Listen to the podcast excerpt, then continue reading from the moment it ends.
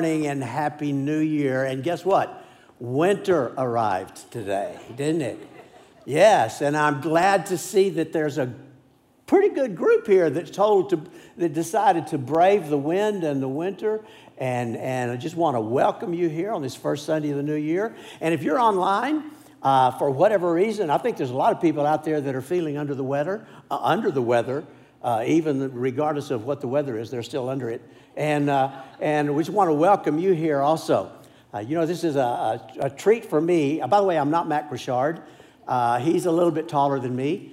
And uh, I'm Terry Cadwell. I'm, I'm a pastor here at Lake Hills Church. And, and, and I'm privileged. I, I just love it when, Max, when Mac calls me and says, Hey, can I get you to preach for me on? He gives me a day. And, and I, love, I love doing this, to be here with y'all and in this, which is also my church. You know, this month, January of this month, I'm going to turn 75 years old.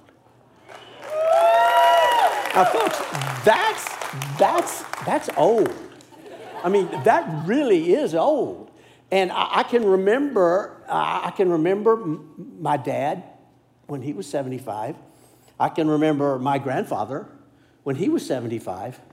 I never thought about me ever being 75. And you know, on most days, I don't feel 75. But then there's some days, like this last week when I, I, I loaded and unloaded and then stacked a cord of firewood. Okay, my whole body hurts. And what, what doesn't hurt doesn't work. You know, and so, and, and, and so I, I so, sometimes I, I feel like that. Well, the, the Lake Hills Church, our staff, we celebrate birthdays at our monthly staff meetings. And at those celebrations, uh, Pastor Mac, he will ask the birthday person what's something that they've learned in, in their life during their however many years, in my case, 75 years, that uh, you would want to tell the rest of us that we might benefit. And I've been thinking about that. And if he asks me that, I'm going to say, I've already thought about what I'm going to say. I'm going to say I'm, that I've learned that very few of the things we worry about actually happen you know, which is really kind of nice. But if that's the case, then why do I worry so much? You know, Paul called himself the chief of sinners. I think I'm the chief of warriors. In fact, one day this last week, I woke up and I wasn't worrying about anything, and I immediately started worrying that I maybe forgot what I was supposed to be worrying about. and, and I was thinking about this is January the 2nd. So that means there's a whole year of possible worries ahead of me. How cool is that? I'll never lack of something to worry about. You know, Jesus told his followers that they didn't need to worry, that he had all those things taken care of. And, and he told them that they didn't need to worry because the Father already knew all the things that they're worrying about and if they would just seek first his kingdom and his righteousness, then, then he would take care of all those other things. Well, now, okay, now, does that mean that Christ followers are guaranteed to have a happy marriage, that they're guaranteed to have good health, that they're guaranteed they're going to have good kids and financial security? You know, I know people who actually became Christians thinking that if they became a Christian, then God was sort of obligated to fix the things that were broken. You know, maybe their marriage, maybe they had problems with their kids, maybe they had problems in their finances. And then if God didn't do that, in some cases they walked away from the faith. If you have your Bibles, turn to Romans chapter 1. And while you're looking for Romans 1, as I look back in my 54 years as a Christ follower, I would have to say that God may have taken care of all the things that I worried about, but He didn't necessarily take care of them the way I would have liked for Him to take care of them. It was 1973. Uh, Patsy and I were living in Roswell, New Mexico, and uh, she was pregnant. She had had two previous miscarriages, and it looked like we were about to have miscarriage number three. Well, Patsy and I, we knelt by the bed and, and we began to pray. And I said, God, stop this miscarriage. And then Patsy was getting ready to pray, but when Patsy prayed, she said, God, if this child is not going to honor you with her life, then just go ahead and take her. And I thought this was kind of interesting. This was 1973. We didn't know what the gender of our child was going to be, but somehow Patsy knew. And so she said, God, if this child is not going to honor you with her life, then go ahead and take her. But then she went on. And she said, God, if she will honor you with her life, then stop this miscarriage. Well, in a matter of minutes, not hours, minutes, that miscarriage stopped. And for the next 18 years, that miracle child honored God with her life. But what if, contrary to Patsy's prayer, there, became, there came a time when she was not honoring God with her life? What if, like the prodigal son, there came a time when she rebels against her the biblical values that she was, was raised with? If that is God's way of taking care of things that I worried about, And that's certainly not the way I would have wanted God to take care of them. Let's pray. Lord God, Father, it is such a privilege for us to gather together as your children and as your church to open up your word and hear what your word has to say to us. But God, that's not something that happens unless your Holy Spirit is involved. And so, God, I just ask you, don't let anything in me get in the way of what you want to accomplish through your word in the lives of each one of us today. But God, instead, Lord, fill me with your Holy Spirit and use me, Lord, to help call attention to the things, the truth in your word, the life changing truth that's there in your word. And give us all the grace to catch it. Father, in Jesus' name we pray. Amen. Romans chapter 1, verse 17 says, For in the gospel the righteousness of God is revealed, a righteousness that is by faith from first to last, just as it is written, the righteous will live by faith. Now, what does that mean? The righteous will live by faith. Jesus had told his disciples, He said, if you just have a little bit of faith, faith as small as a mustard seed, you can pray and you can tell this mountain to move, and it will move all the way to the ocean.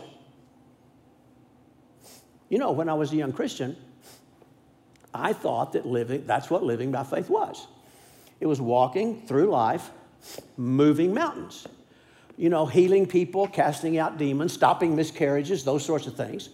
And I thought that what, that's what living by faith was. But what does living by faith look like if God doesn't move the mountain? Hebrews chapter 11, verse 1 says, Faith is the certainty of things hoped for, the assurance of things not seen. So, according to Hebrews 11, faith is the assurance, the certainty, the confidence about things that we hope for but don't see. And then, so that you and I will know what living by faith looks like in real life, Hebrews 11 goes, along, goes on and lists a whole bunch of people who had incredible, unwavering faith.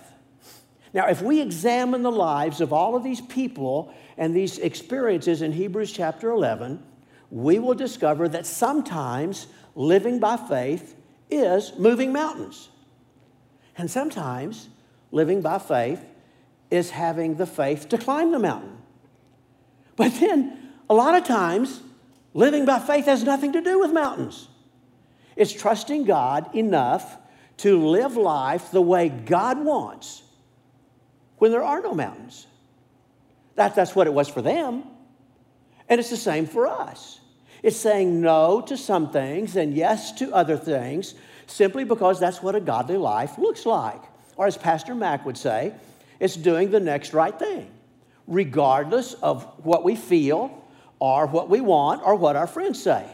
Trusting that God is going to work it all out in the end. Now let's go back to Hebrews, this Hebrews 11 definition of faith. Faith is the assurance, the confidence, the certainty about things we hope for but don't see. Now let's think. What unseen things is living by faith absolutely certain about?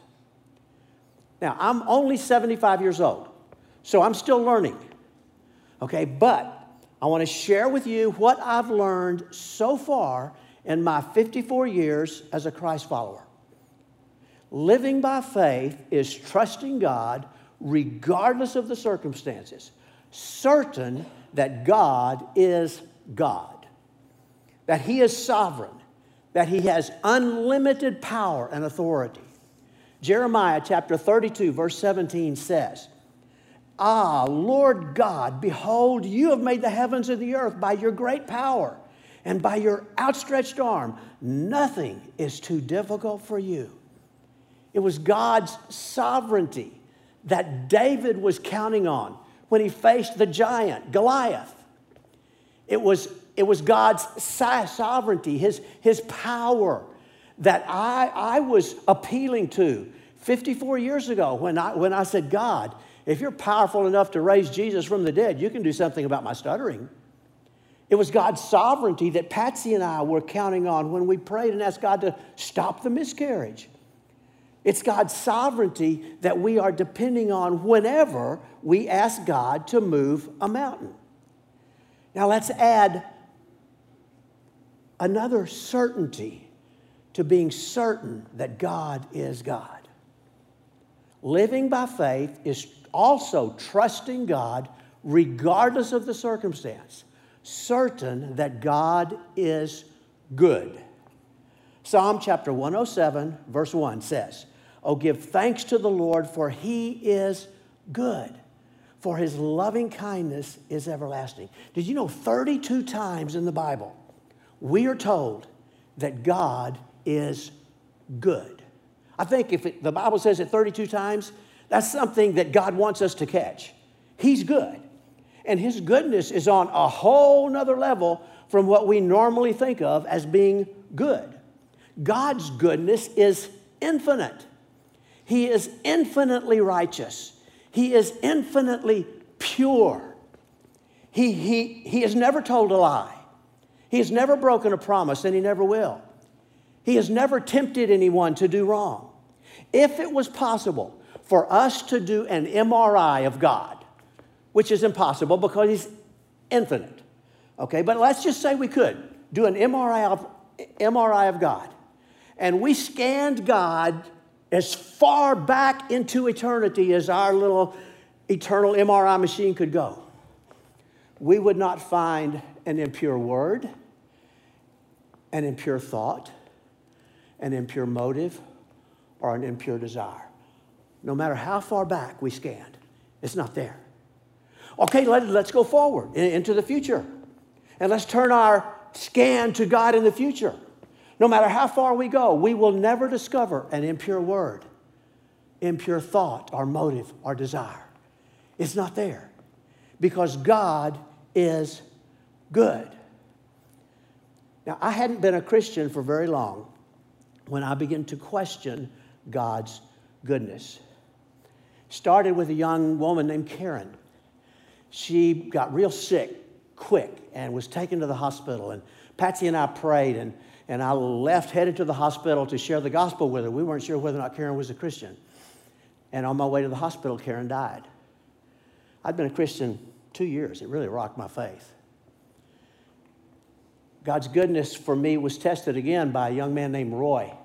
He was uh, 17, 18 years old. He had been born with some birth defects. And, and boy, uh, Roy became a Christian, and, and I baptized him. And then I prayed and I asked God to heal Roy but God didn't heal him.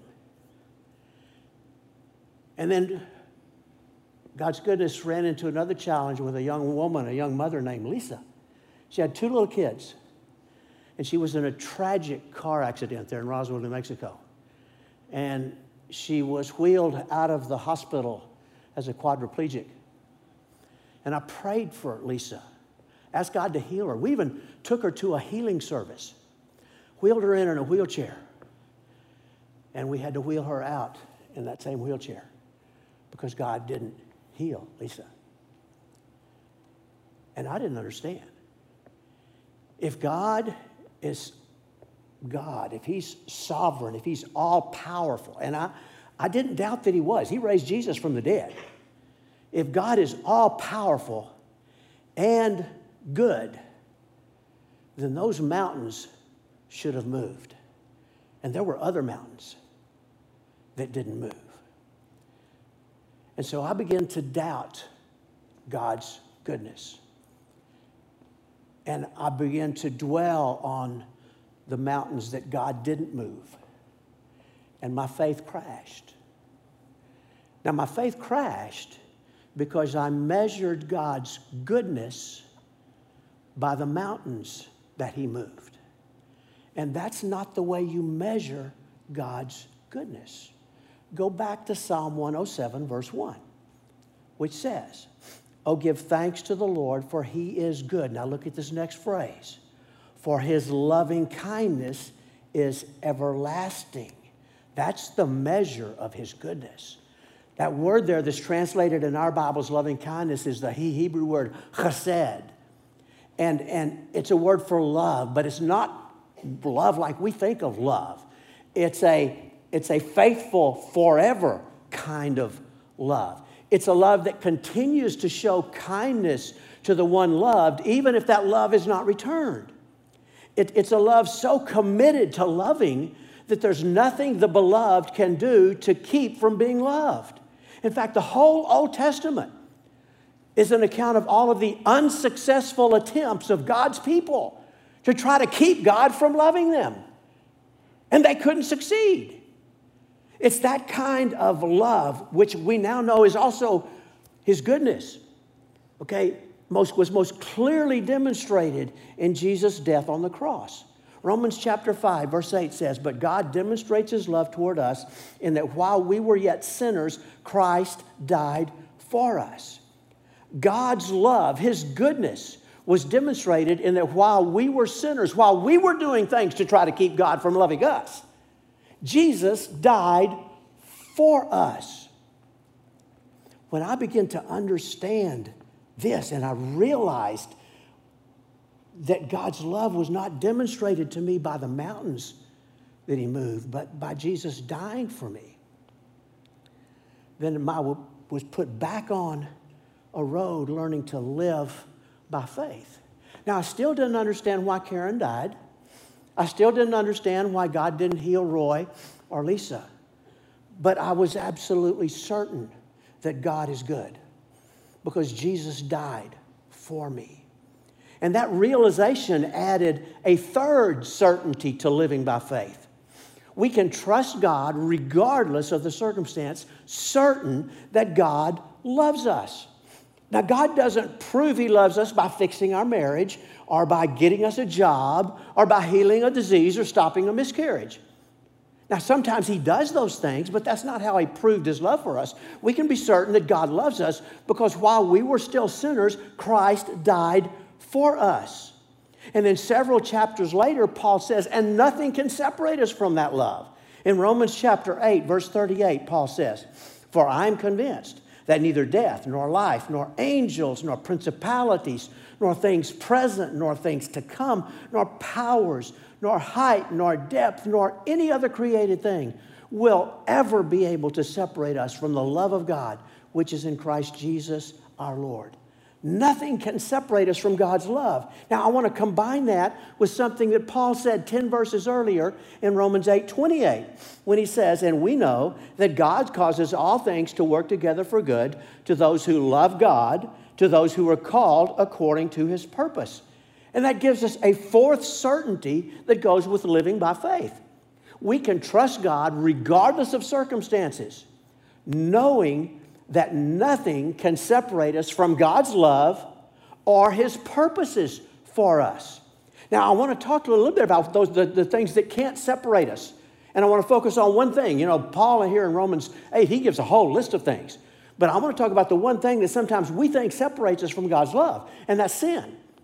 According to this, sin, even our sin, can't separate us from God's love. Did you know that before you were born, God knew every sin you would ever commit? Ever. And he put, he put them all, all of them, every single one, on the cross with Jesus. That's what 1 Peter 2.24. It says, He himself bore our sins in his body on the cross so that we might die to sin and live to righteousness. Folks, that means there's nothing we can do. There's no sin we can commit that will separate us from God's love and His purpose for us because He put it on the cross. And then God also put His Holy Spirit in us to make sure that we would be able to accomplish His purposes that He has for us. In Ephesians chapter 3, verse 20, it says, Now to Him who is able to do far more abundantly beyond all that we ask or even think of, according to His power that works within us. And that's a fifth certainty that goes with living by faith.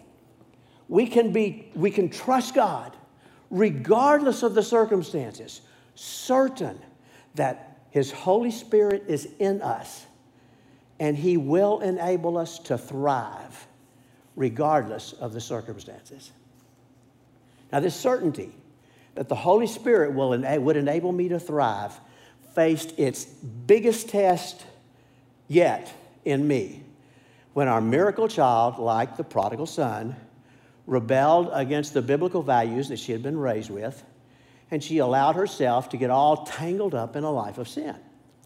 Now, my faith had grown since I was a younger Christian, and I did not need God to do to prove that He was good or to prove that He loved me by, by doing a miracle. But what I did need from God was for His Holy Spirit to do in me what Ephesians 3:20 says He will do. I needed His Holy Spirit in me to enable me to overcome the grief that I felt and be the husband and the father and the pastor that I needed to be. And so there wasn't a day that went by that I didn't pray and say, God, by your Holy Spirit in me, enable me to be the husband and the father that Patsy and my kids need me to be. And I was a pastor. I was a pastor in Tyler, and then later I was a pastor in Arizona, and now I'm a pastor here at Lake Hills Church. And, and there, there hasn't been a message that was prepared or delivered, or a person who I counseled, or a person who I shared the gospel with that I didn't first ask, appeal to God that by His Holy Spirit He would do in me what I could not do on my own. And I've been constantly amazed, so much so that regularly, every day, I would just thank God that His Holy Spirit in me really did what He said He could do in Ephesians 3:20. That His Holy Spirit in me enabled me to accomplish the purposes that He had for me. Now, for 20 something years, there was a spiritual war going on for the soul of our daughter. Sometimes it looked like righteousness was winning. There were other times when there was no evidence God was even in the picture. But my living by faith did not depend on what was going on in my daughter's life. In fact, as I look back, it was my time with God in the Bible that enabled me to live by faith. Because it was my time with God in the Bible that constantly reminded me that God is God. He is sovereign and He is good. And all of those other certainties that go with living by faith. I asked Patsy how she is able to live by faith regardless of the circumstances. And she says she lives by faith by continually reminding herself that God is sovereign and that God is good. Well, now I need more help than Patsy. And it's my time with God in the Bible that reminds me daily all of those certainties that make living by faith a reality. Well, it was the summer of 2018 that uh, we began to see signs that our daughter was reaching out to God. And then on September the 11th, 2018, the prodigal really did come home. But not just to us, but also to God. And I saw God do a mountain moving miracle greater than any miracle I have ever seen in my 54 years as a Christ follower. And I've seen some really cool mountain moving miracles, but nothing like this. But that's her story. My story is about learning to live by faith regardless of the circumstance. Now, as I look ahead, I have no idea what 2022 looks like. But regardless, I really would like to live 2022 by faith. And the best way I know to kick off living 2022 by faith is to tell God, God, I want to live this next year by faith. And that's what I did yesterday morning during my time with the Lord. I said, God, I really want to live this year by faith. And I said, God, and you know I'm the chief of warriors, but I don't want to be the chief of warriors. I want to live 2022 by faith. And since I know that I need help, I also ask Him, God, give me the grace, give me the will to have that regular time with you in the Bible so that I will constantly be reminded that you are God, that you are good, that you love me, that nothing can separate me from your love or your purpose for me, and that your Holy Spirit is in me and will enable me to thrive regardless of the circumstance. Now, how about you?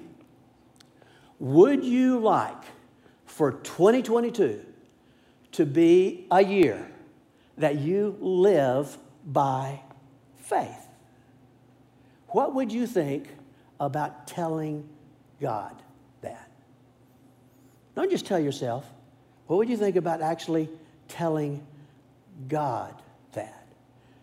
I just want to say if you really want to live 2022 by faith, then it's important that you don't just keep it to yourself. You really need to start by telling God that that's what you want to do because that's where you're going to get, according to he, uh, Ephesians 3.20, that's where you're going to get the power to live.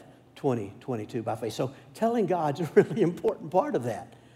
Okay? And then if you're like me, do you need time with, are you one of those who will need time with God in the Bible, constantly reminding you of those certainties that go with living by faith?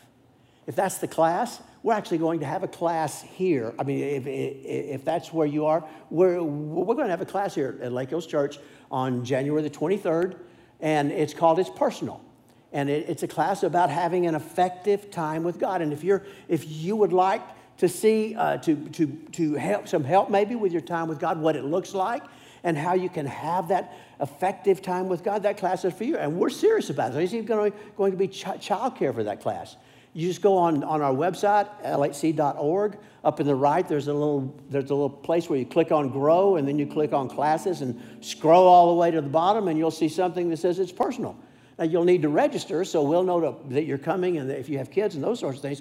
But if you need help having this, having a time with the Lord, and if you need help having this 2022 by faith and, the, and God's Word and time with the Lord helping you do that, then I want to encourage you. Look on our website and sign up for that class. If you want to live 2022 by faith, in just a little while, we're going to give you an opportunity to tell God that. There may be people around you who are not Christ followers yet, and they're going to be given the privilege, the opportunity to, write on this first Sunday of 2022, to ask Jesus Christ to come into their life and be their Lord. And while they're doing that, then you just tell God, God, I want to live 2022 by faith.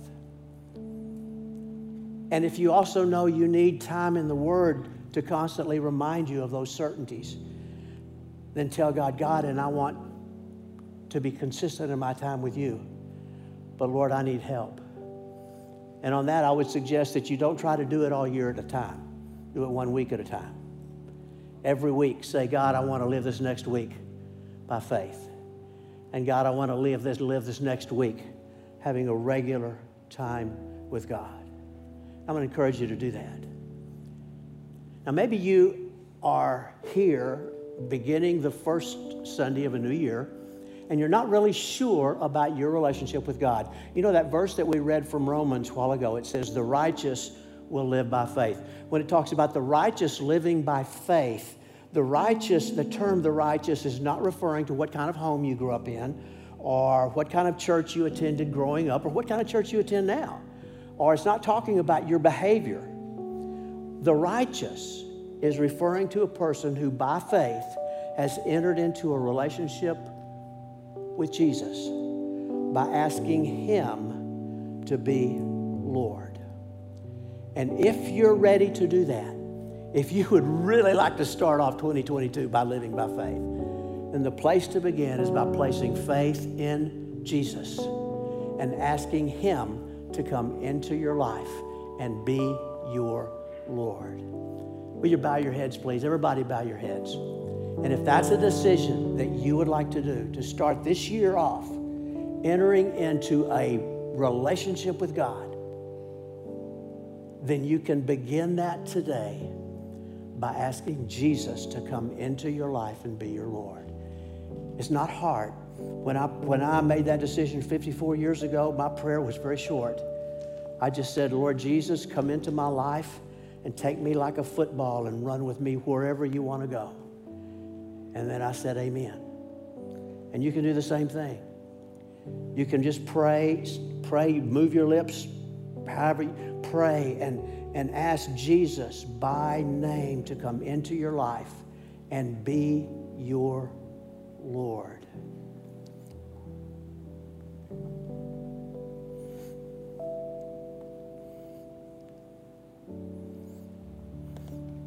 Now, while your heads are bowed, and if you just pray that prayer, we have a tradition around here. I want to, I would like to ask you just to raise, raise your hand. It's not so much for us, it's for you. It's kind of marking this spot, telling God, God, I'm serious. I really do want Jesus Christ, your Son, to be my Lord. So just put your hands up in the air and hold it, hold it there, telling God, I'm serious. I want Jesus Christ, your Son, to be my Lord. Now, we have another tradition here at Lake Hills Church, and that is as you put your hands down, we put ours together. And for those, for those of you who raised your hand, I want to just say, welcome home.